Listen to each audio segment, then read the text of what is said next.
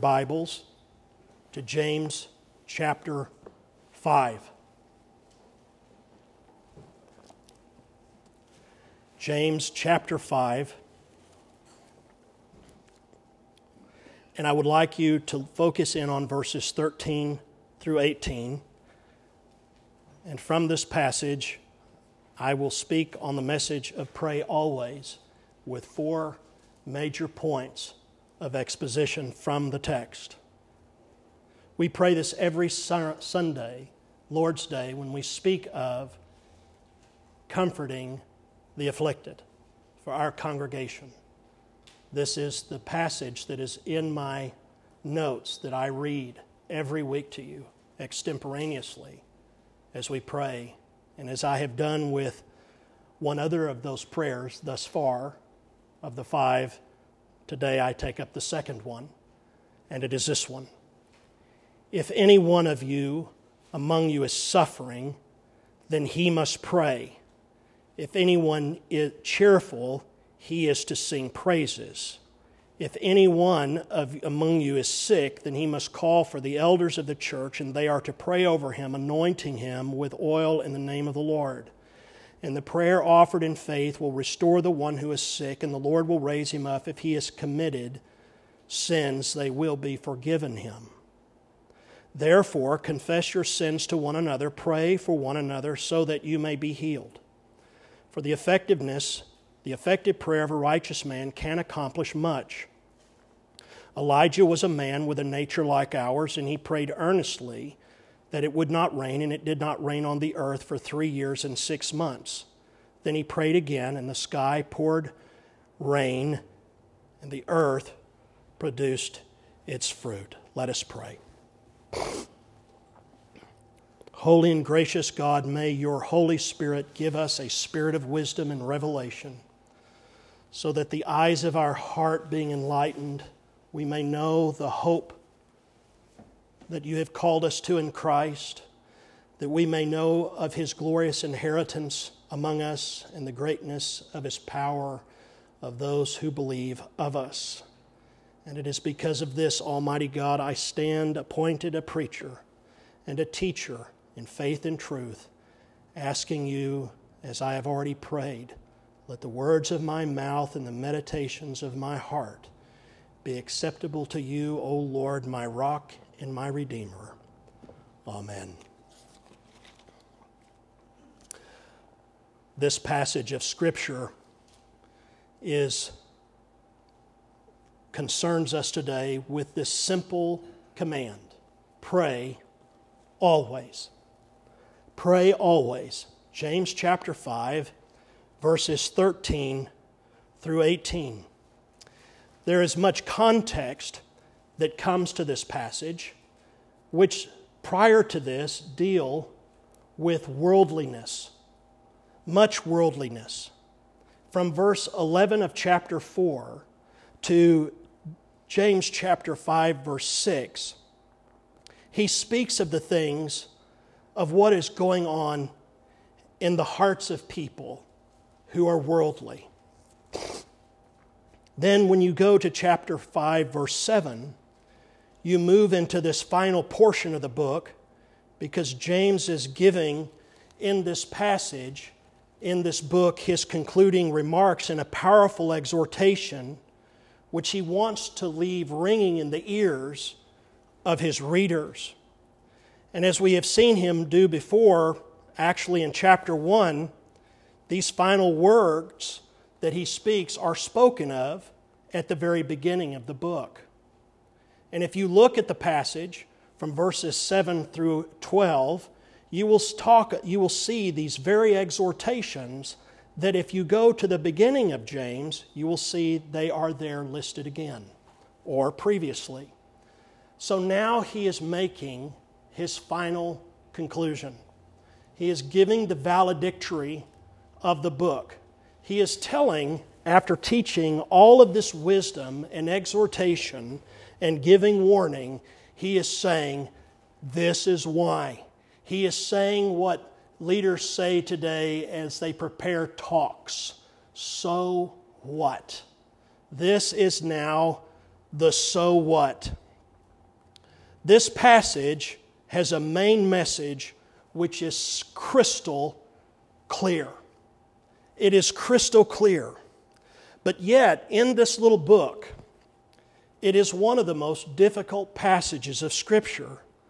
And at the same time, it is one of the most controversial Scripture passages in the New Testament for the modern church. It is what some call historically the auricular confession. The auricular confession. That is, the confessions of our sins through a priest, under which they come to the sacrament known as the extreme unction or the last rites that is, are observed in Rome. It is to justify the practice of last rites, where a priest will anoint and give prayers in a specific form and formula of words over somebody who is dying. But not only is it that way from the ancient church, but in modern days, this is also used as an appeal by faith healers. But a closer look will reveal that James is teaching us instead of here not an auricular confession and not a faith healing, but it reveals a prayer which is a means of grace. A prayer that is a means of grace. That is, this is an instance where God uses His children to be specifically used as appointed instruments whereby they convey the benefits of Christ to believers who believe in faith to receive it. It is why all of us, when we have gathered with one who has set out to pray for us in earnest, we rise or leave always feeling better. Because we have been made better. Because what has taken place is we have not experienced an extreme unction. We have maybe not even re- experienced the, the, the relief for which we have prayed, but we have received that which is greater. We have received the grace of Christ from a fellow believer, a means of grace not a means of saving grace, but a means nonetheless of grace. And if you look at this passage, go over here to James chapter 1 and look at verses 3 through 5.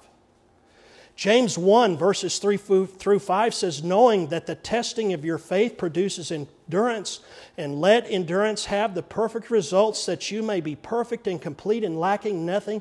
But any, if any of you lacks wisdom, let him ask of God, who gives to all generously without reproach, and it will be given to him. But he must ask in faith without any doubting, for who one who doubts is like the surf of the sea, driven and tossed for the wind, for that man is not expected that he will receive anything from the Lord. So you already see in the passage from the very beginning of the verse this most controversial phrase, the prayer of faith, has already been introduced. It is a prayer that is not known by its result, but by its action. Not known by its result, but by its access. Not known by its outcome, but by its observance, the prayer of faith. Now, how is it that you and I can pray in faith? Because we pray in the name above all names. We pray in the name of the name of which the angels do not know as intimately as we do. We pray in the name that is above every name. We pray in the name that at his name every knee in heaven, on the earth, and beneath the earth will bow.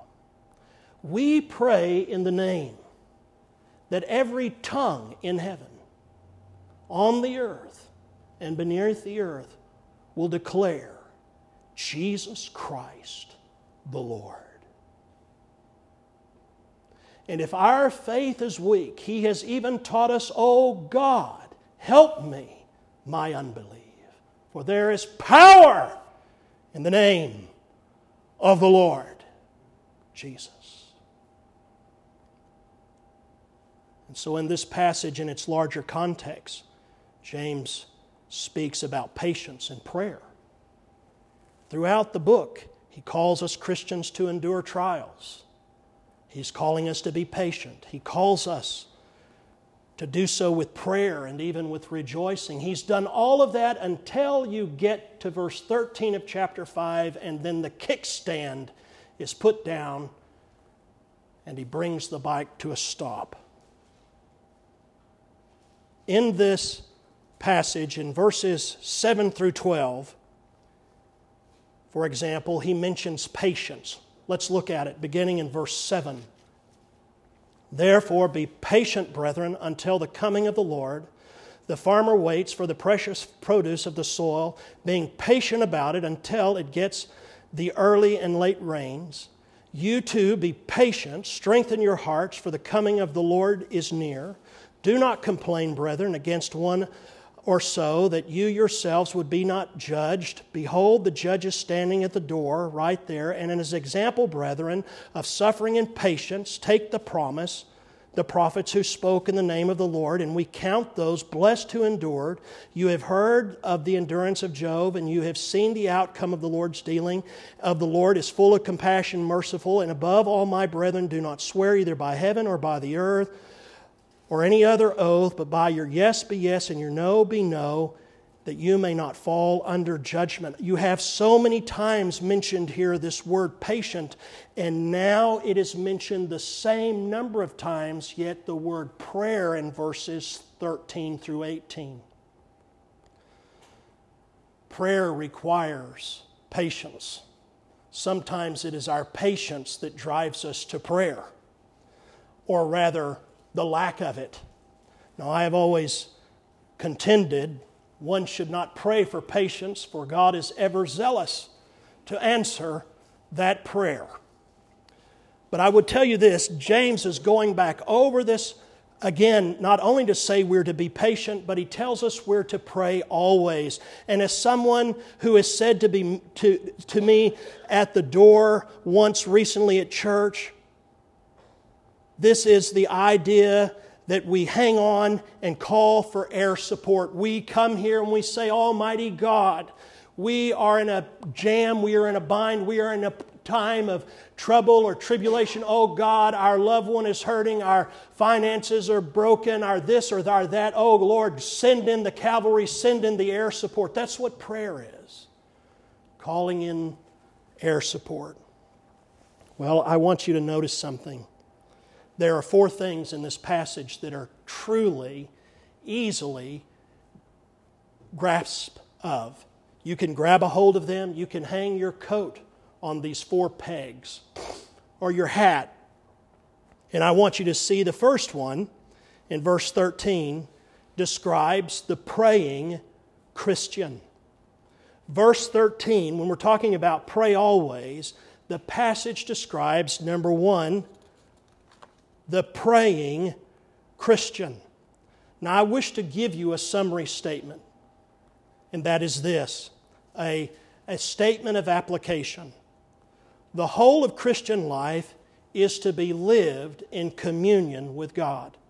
The whole of Christian life is to be lived in communion with God, the good and the bad, all manifested by prayer. I confirm that. All manifested by prayer. The whole of Christian life is to be lived in communion with God, the good and the bad manifested by prayer. So in verse 13, he says this If anyone among you is suffering, then he must pray. Is anyone cheerful? He is to sing praises. Now, It's going to get harder in the message, but this message is very clear. Every circumstance that we face in life, we are to pray. The whole of Christian life is to be lived in communion with God. Communion with God. The good and the bad is to be lived in communion with God. And the joyful and the heartbreaking and the heartbreaking in the Christian life is to be lived in the communion with God. And the bounty and the emptiness is to live wholly in the communion with God. the masses of friends and the loss thereof. And loneliness is to be lived in communion with God. James says, If any one of you is suffering, what does he say? Let him pray if you're suffering. If anyone is cheerful, are things going well? Has God blessed you beyond your imagination? What is the pros- what is the Proper response sing praises. James's response to suffering for the Christian is not simply be patient and hang on. I'm afraid too many believe that is all he has to say. Be patient and hang on. But he practically here says, pray. In chapter 1, he says it's producing character and perseverance in you. Hang on and keep hanging on. But at the end of the book, he bookends, he bookends it. And he says, But that's not all. Pray. So, what can we understand at this point? Christian, the praying Christian. Here it is. You ready? It is always appropriate to pray. It's always appropriate to pray. Are the Cowboys playing today? Are they playing tomorrow? Are they going to play this year? It is appropriate to pray. No, I heard. Dr. Lloyd Jones, the great preacher of the 20th century, said, The one urge that should never be resisted in a Christian is the urge to pray. Oh, I can think of all the urges I have to resist. Twinkies and ding dongs and ho hos, powdered donuts, little Debbie's, should be called little demons. All the urges I resist, and I do, and I bear witness to God before Mary Jo. But the one urge we should never resist is the urge to pray. Pray when you're suffering. Pray when you're rejoicing. Prayer and praise. Praise. Acknowledge that God is sufficient to help us, trusting Him with all your heart. Leaning not on your own understanding, but in all your ways, acknowledging Him. Prayer. And He will make your paths straight. It is actually this truth. Why?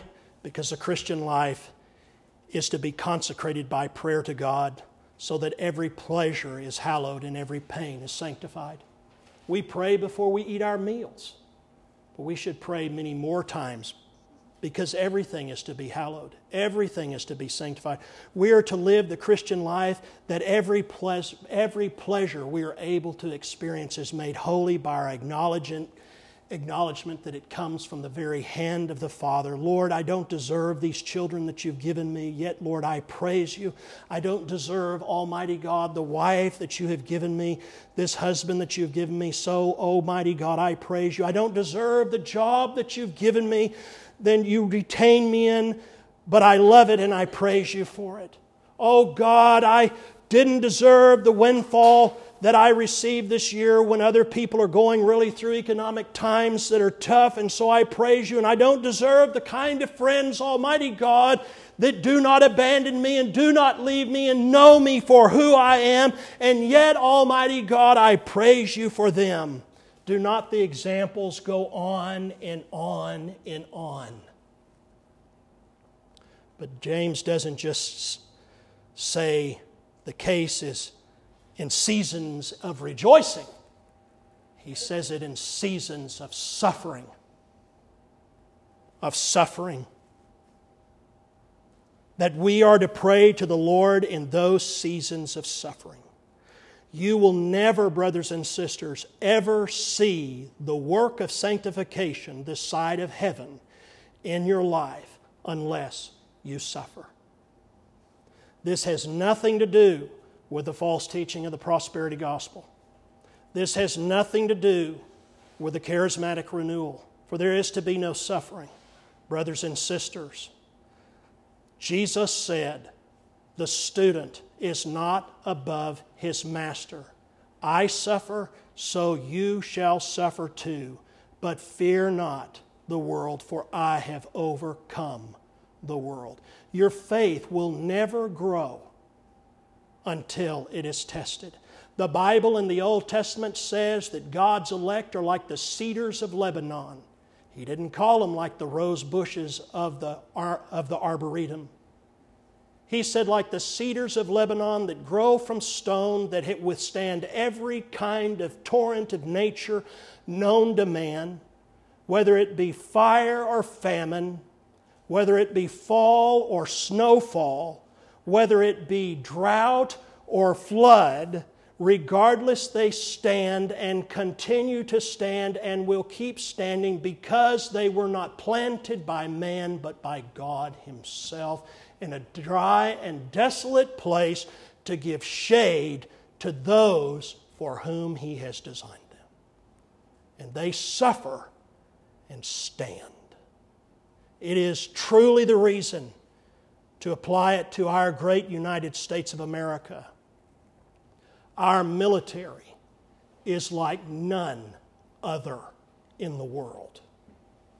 They do not take our men out and women out and put them in a spa and rub their feet with oil and trim their nails and give them massages.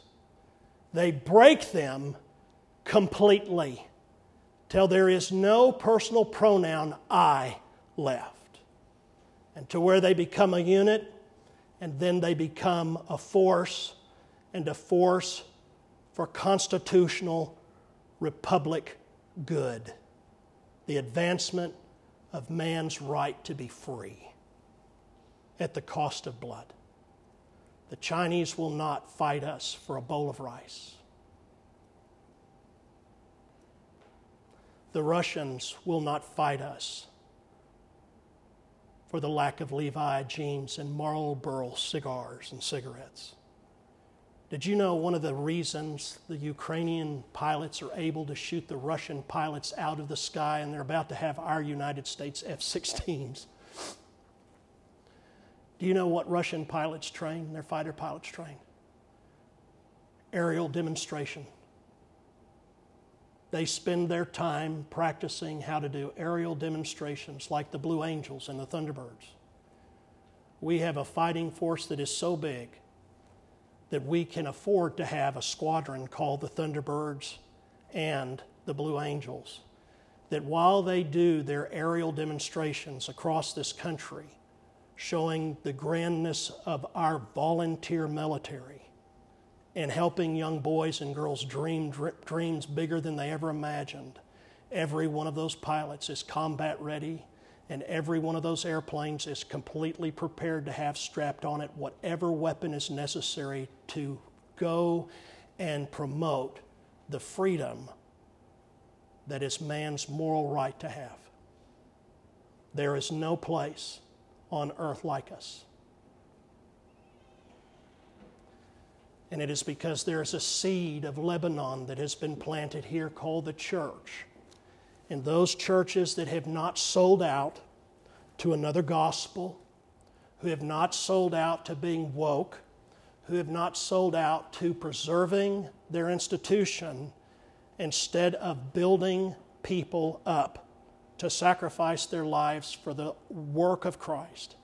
Ladies and gentlemen, I'm going to tell you there is great reason to have hope because in those congregations that are preserved and have godly men, fallen they may be, that stand week in and week out faithfully with a burden in their heart to help improve the lives of their hearers every week, ever so smallly, there is within those congregations people who pray regularly.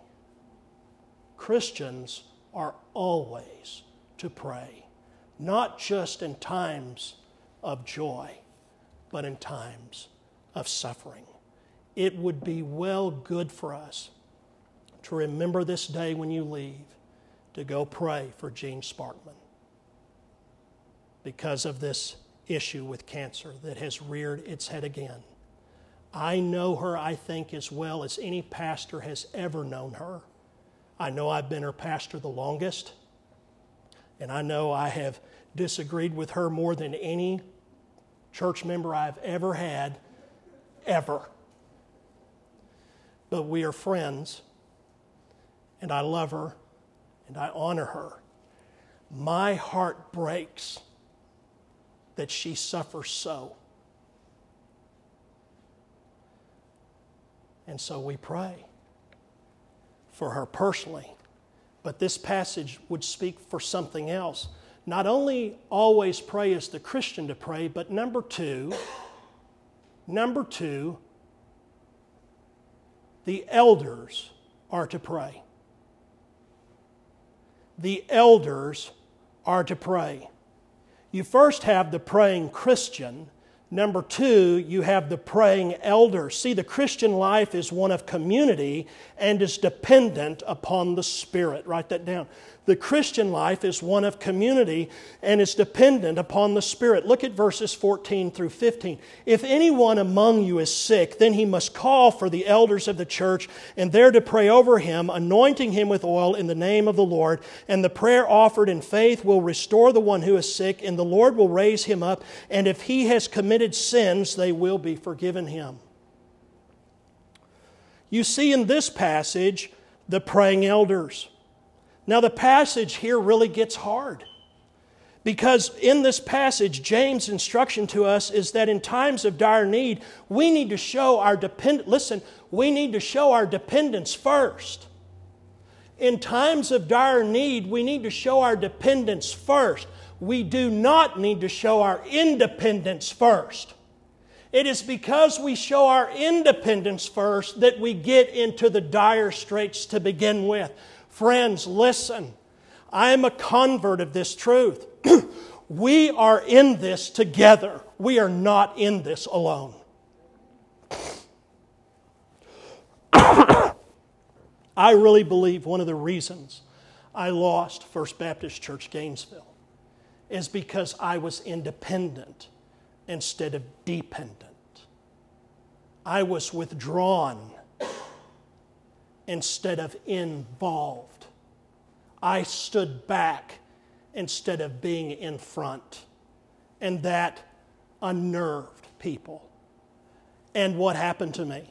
I came to a place of dire straits that only the dependence on others delivered me through it by God's grace. And here stand we, nearly 10 years later, with peace across the street with every last one and peace and a future and a good hope standing here. Listen to me. In times of need, we know to, we need to show our dependence first on the communion of the saints, and then second, or equally as much, our second upon our God. And what better way to do this than we call upon the leaders of the church to pray upon us? Now, this has not happened yet.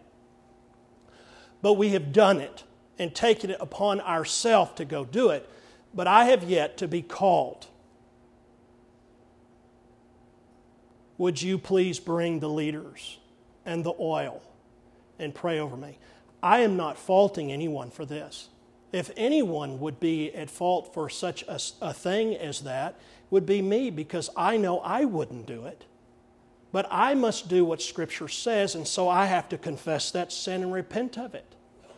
It's not, Pastor, why didn't you come? It's, why, friend, didn't you call? I didn't know you went to the emergency room. Ah, oh, you're too busy. Brothers and sisters, what does this passage say to you? I told you it was harder. It's not theologically harder, it's much more practically harder. Why? Because we want to be independent.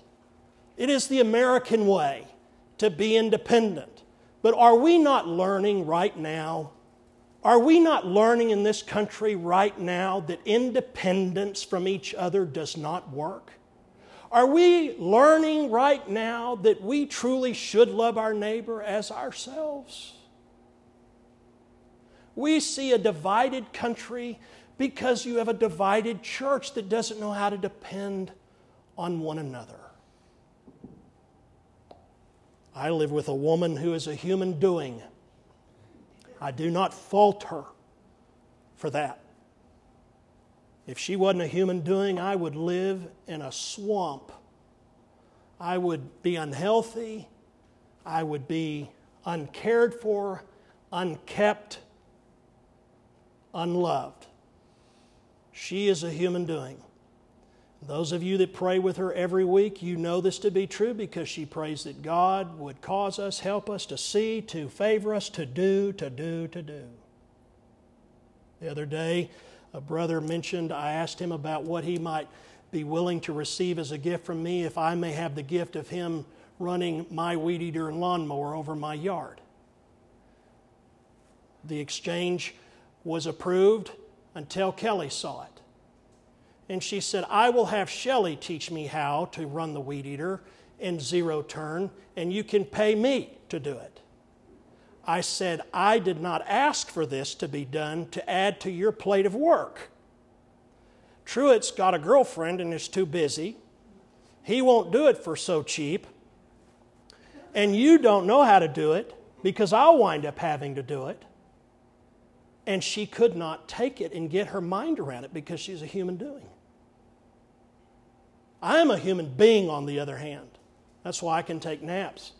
I'm just a person. I'm just me. A life in progress. I got called the other day by a seminary that I applied to a year ago and was accepted to their doctoral program. This is news to you, and I never went. You say, why do you need another doctorate? That's exactly why they, what they asked me when I went there. I had the highest degree of even the teacher in the classroom. Why are you here?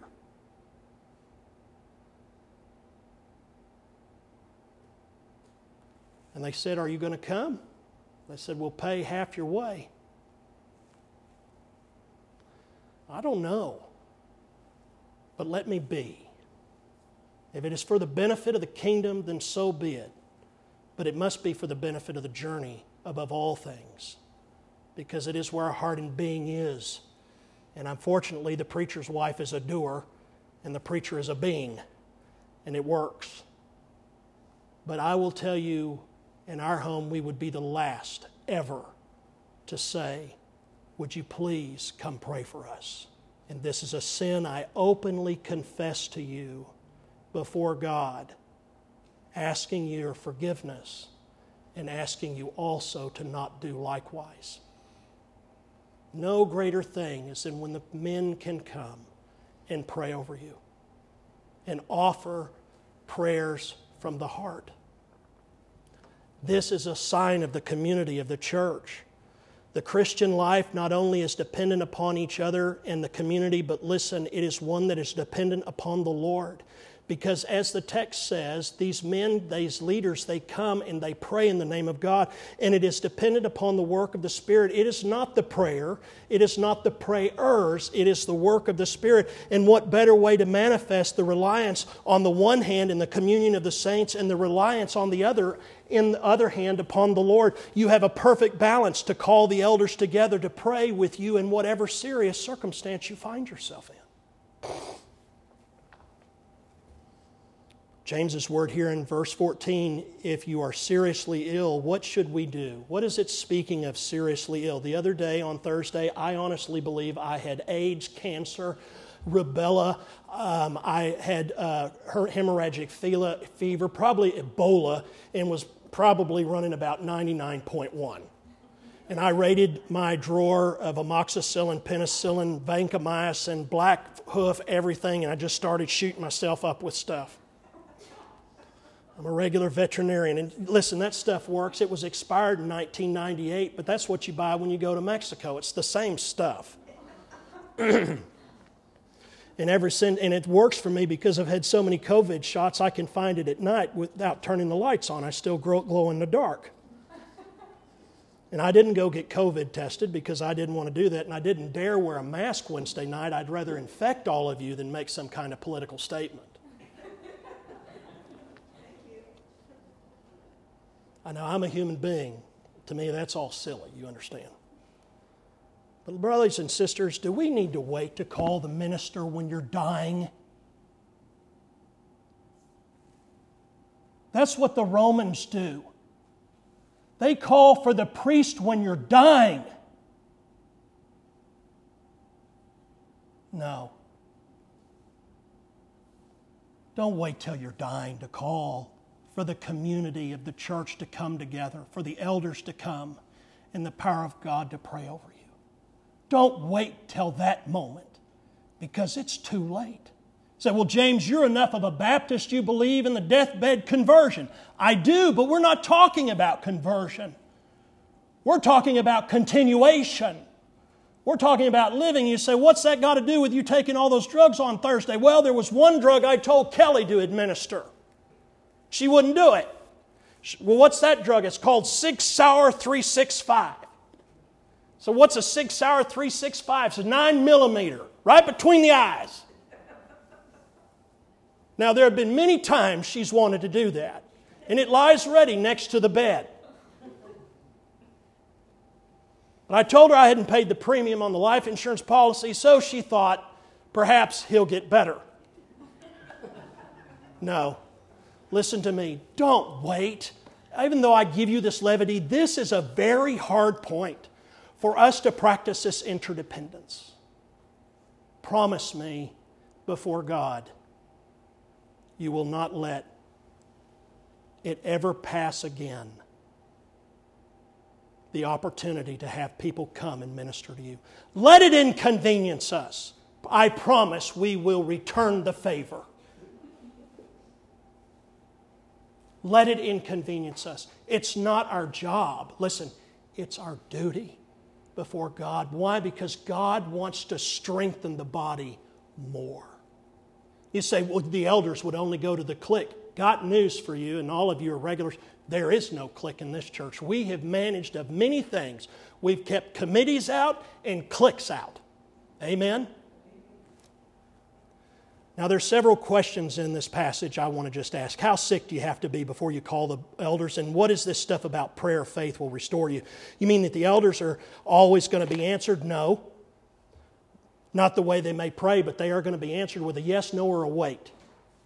Now, what does it mean when it says your sins will be forgiven? Well, let's see if we can touch on it quickly. Let me show you something. One, notice that the elders come to this person. Apparently, the person is sick enough that he's not able to come to the elders. So here's what here is the definition of it. If you cannot attend worship regularly, you should call the elders. If you are continuing to contribute to the church financially, you are continuing to receive the literature of the church. You are continuing to stay somehow in contact with the church, but you cannot physically attend church regularly, particularly to receive communion. You need to call for the elders. That's how sick you have to be. So that means, well, I'm not sick. I had a hip replacement. Okay, by the way, pray for Rick. He's going to have a hip replacement. I guess we'll be going and taking a 10W30 over to his house. Secondly, notice that the elders do all the praying here. There's no indication that this person is joining in the prayer that they have to participate. Number three, James uses for the sick indicates either prolonged or grave illness. Number four, notice in the passage, in contrast to Jesus' healing passages in the Gospels, a sick person is not called upon to exercise faith. The sick person is not, listen, the sick, look, look, the sick person is not called on to speak the sick person is not called on to exercise faith. The sick person is only called on to do what? Call. That's it. Pretty good. Now, doesn't that mean that this person shouldn't exercise faith? Well, apparently, look who he's writing. Look at the previous verses, 7 through 12. Of course he is. Look at the beginning of the book. Of course he is, or she is. But it's just saying this person is at a low point in their life, and nothing is being asked of this other person other than that the elders come. And how many times in this last year have I shown you in studying the scriptures, particularly the Ten Commandments? What were you supposed to do? Nothing. And let God do it. Just believe, and He does the rest. We've built this humongous superstructure of doing because we're human doings. Instead of realizing we are not objects of God's affection, we are persons of God's affection. He sees us as we are, good and the bad and the ugly, and says, My grace is sufficient for you. Come, you who are weary and heavy laden, and take my yoke upon you. For I am gentle and lowly, meek. Learn from me, he says. In the lowest point, then he tells us here call for the elders. They have enough faith, they have enough speech, they have enough belief, and you will know that what is prayed will be answered. What a, who else has that? Who, who of these rich people out here that own empire, that don't belong to a body of faith, what do they have? Jose Cuervo?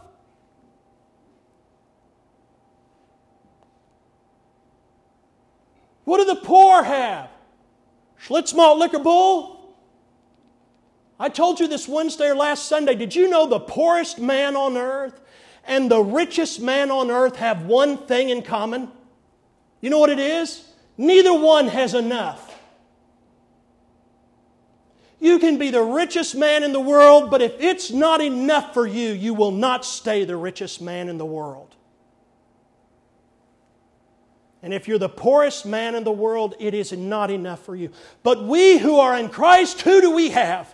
We have the church. We have Christians that pray. We have elders that pray, but then there is something else in here. And I'm just going to go on to the third one. We have friends. Praying friends. I will delineate this and speak to you later on the prayer of faith.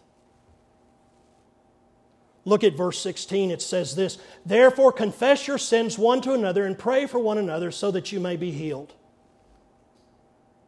Now, Tommy knows this. Bill White knew this. George knows it. Robert knows it. David knows it. Rick knows it. It is very hard to, Truett knows it. Larry for sure knows it. It's very hard to be a friend of a pastor. And the reason I say pastor is to be my friend because one of the things I make my male friends endure is the confession of my sins. Sins that absolutely undo me and ruin me. This year, one that almost took me to the end. You say, How can you do that? Because Christ commands it. Do I receive their confessions? Absolutely not. They have not volunteered them and I'm not going to them to hear theirs. If they want to hear, if I want to hear theirs, they'll come to me. But I can sit there and talk to them about anything, some more than others. Bill was the great confessor.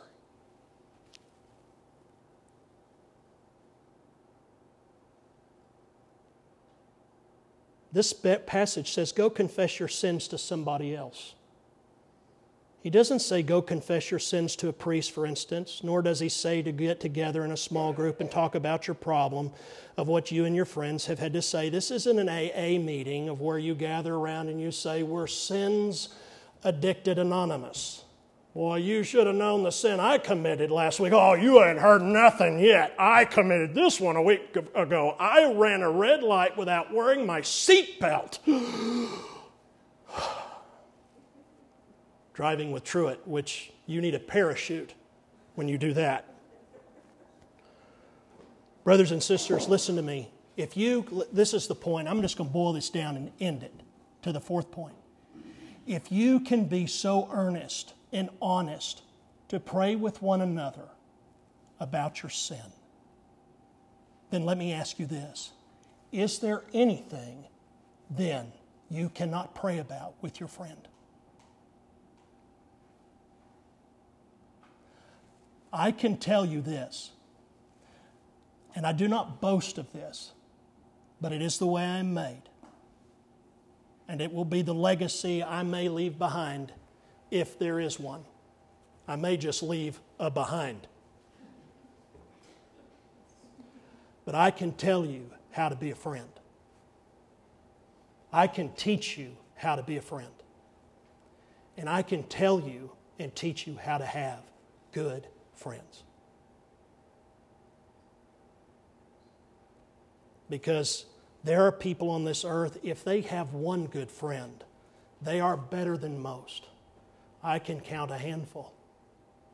That I know that if I died this moment, it would be a race amongst the brothers who would get to my house first to help my family. And they would do it not in memory of me, they would do it because what God has joined together, man cannot put asunder. You say, well, that's for husband and wives. No, that was David and Jonathan. And see, when you can come to the place, as this scripture says, that you confess your sins to one another. Let's say you go to somebody and you say, I, I have a secret sin that I'm struggling with confessing. Okay. Do you want to confess it here? Because I don't want to hear it. No, I don't. But I want you to know it's something that is that is break. It, it would ruin me. Okay. Well, then let's just pray about this ruinous sin. And let's gather together and pray about this ruinous sin. Many a meal I shared with one of our members long ago at the Taiwan buffet, which is a born again experience. Meow. And I watched and, and one can bear witness to it because this person will know for which I speak. The, not the one I prayed with. But disaster had met this family one morning with a discovery of the most heinous sort the kind that ruins futures. And I said, I will help. And so I began slowly, lovingly, with what is known as unconditional positive regard. It's where when you go to help somebody, whatever they've done, you make sure they understand you love them and accept them no matter what. Now, this is a tall order if you're dealing with somebody that's beaten somebody or child molester. There is no positive regard for anyone like that for me. I will not even see you. God can send someone else. But in this case, I began, and this person to this day, because of the restoration God brought, knitting our hearts together in that of darkest moments, restored that which He had forfeited. God, in His glory, has blessed beyond what this person ever thought this person would ever deserve and I still get a Father's Day card to this day for that ministry. And we're friends. And I'm his pastor or her pastor. Brothers and sisters, that's what's always made us unique here. This is, you know, they say that churches take on the personality of their pastors. Well, thank God that the pastor at First Baptist Church Gainesville 2011 2014 died. and is not the same pastor that is now the pastor of the journey. Because I don't know of a more loving people. But there's work to be done. It's one thing for us. We got ladies here pray every week. I mean, they, they, they won't take a paycheck to come pray. But we have work to do, and that is to call for prayer. Another one, though, is to call for the elders to pray. And another one then is this to trust each other. Find that friend and confess it. You don't have to sit there and say, Well, I lusted three times yesterday and I overate four times the day before and I ran a speed light and I did this and I, I wanted to stop by the still on Broadway and buy some Wild Turkey 101 and drink half a bottle of it just for fun and do all this. No. I'm talking about being real. And then I want to show you real, what it really looks like. Number four, in this passage of praying always, you see the praying Christian, the praying elder, the praying friend. And then, oddly enough, the passage ends with the praying prophet. Do you notice how the passage ends? James is very wise. He is the Solomon of the New Testament. These are his proverbs. And he says in verses 16, he says, The effective prayer of a righteous man accomplishes much. And then he says, Elijah. And Elijah, by the way, is not mentioned in the Hall of Faith. But he was the greatest prophet of the Old Testament.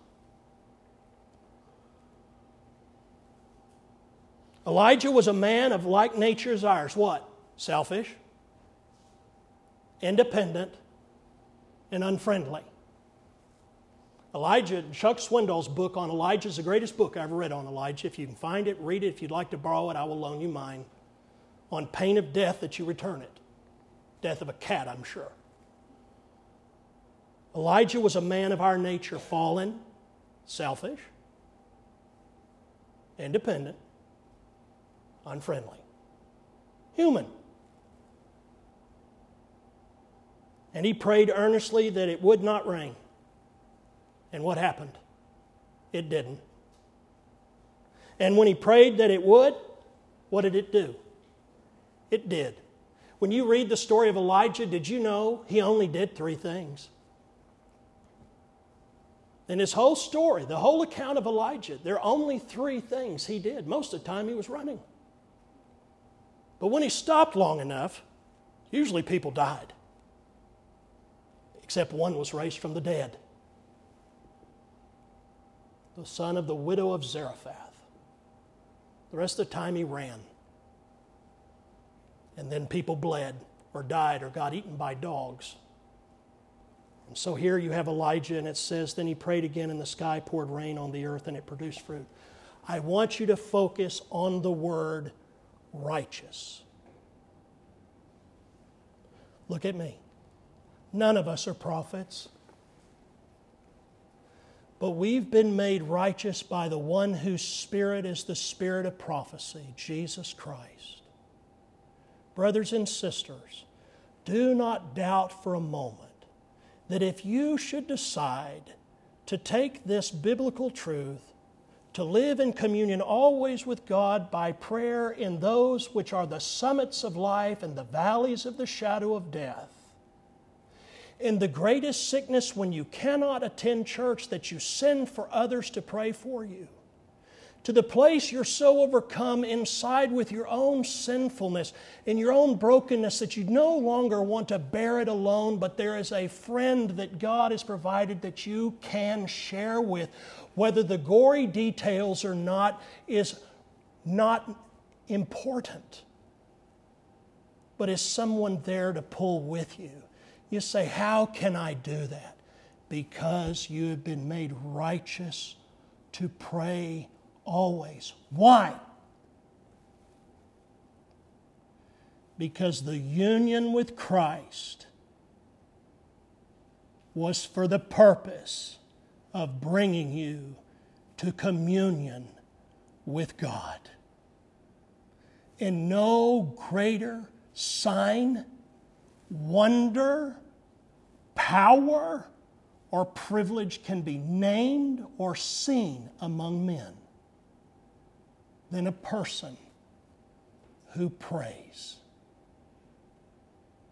I want to give you a challenge. if you do not feel challenged enough. This hit me this morning. It was kind of causing me to pace a bit, and I'm even nervous giving it.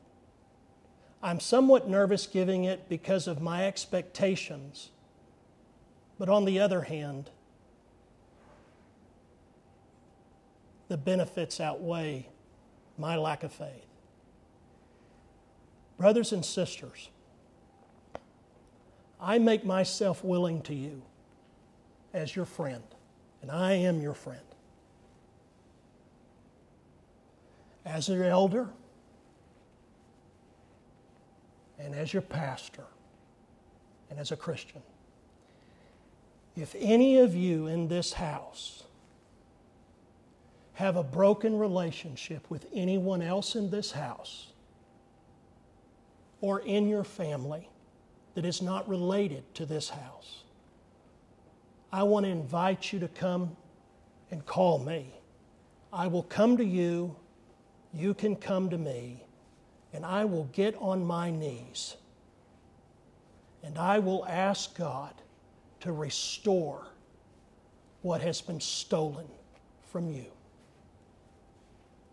In relationship, I am not aware of any bad blood or relationship in the journey.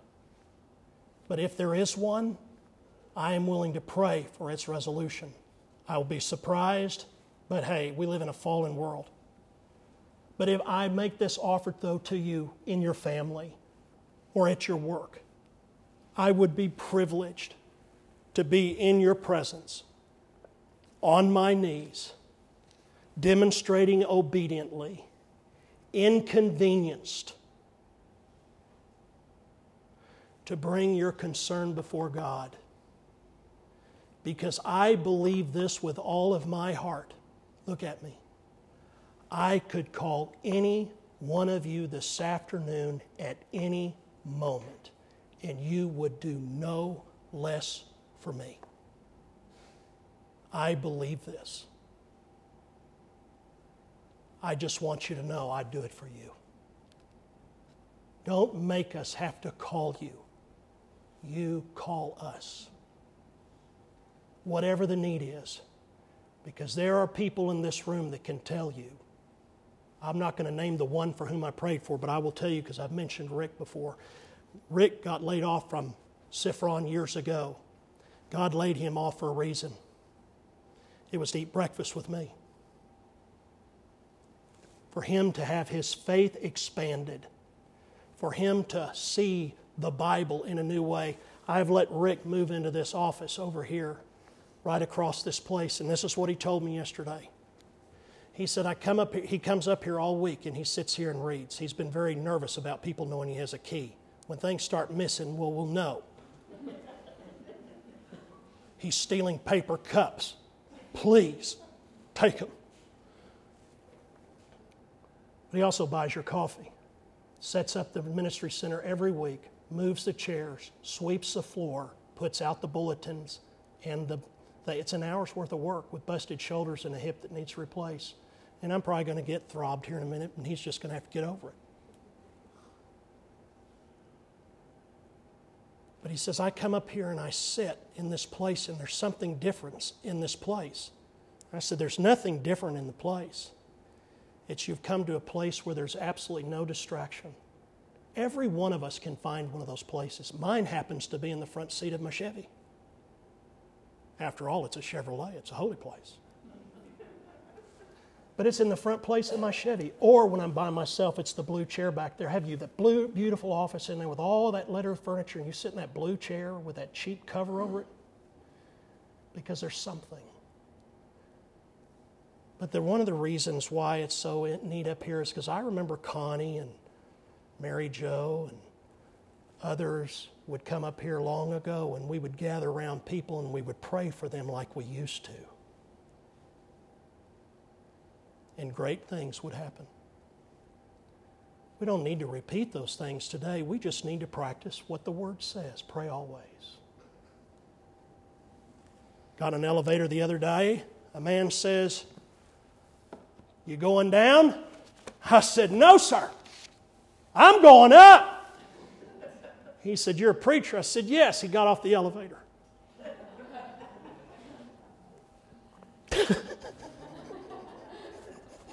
No, sir. And the, folks, we're all going up. Let's go up together. Let's go up together with each other on our hearts. Pray for one another without ceasing. Do you know what? That's the purpose of the sanctification. The sanctification prayer we pray every week is for this purpose that we do not forget to remember each other in our prayers. Oh, the future that's before us. You look at this room this morning, you say, Where is everybody? They're out there. The folks, two churches in this area have just lost their pastors. We need to pray for those congregations, and God is going to see those people as dispirited sheep without a shepherd. And they have had good ministers too. And, he's going to, and they're going to wonder, oh God, now what? And God's going to say, not to all of them, but some of them, He's going to say, you know, there might be a place where you could fit. They'll pray for you, they'll love you. You don't have to worry about church, you just get to be church. And you come as you are. It doesn't matter where you work, it doesn't matter what you did. What matters where you're going, and can we go with you? That's what we have together. In the name of Jesus Christ, these are his words for us today. I believe. May they be received in the power of his might, not in the skill of my tongue. O oh God, our Redeemer. Amen. Would you stand?